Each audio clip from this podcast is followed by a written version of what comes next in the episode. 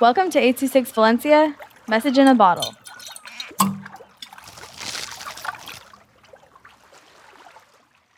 The Night Alone by Ryder with 826 Valencia. The doors open with a screech.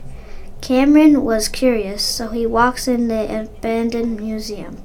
The museum has been abandoned for 30 years. Once Cameron walks in and the door shuts and locks behind him, he heard a bone chilling screech. He tries to find a way out, but the only thing he found was a tall window.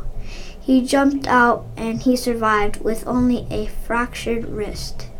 He thought he was going to be unhaunted for the rest of his life, but he was terribly wrong. To be continued. 826 Valencia is a non-profit organization dedicated to supporting under-resourced students with their writing skills and to helping teachers inspire their students to write.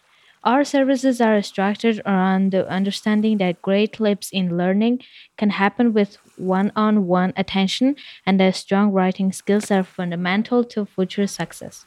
If you want to hear more podcasts or learn more about the organization, visit us at 826valencia.org.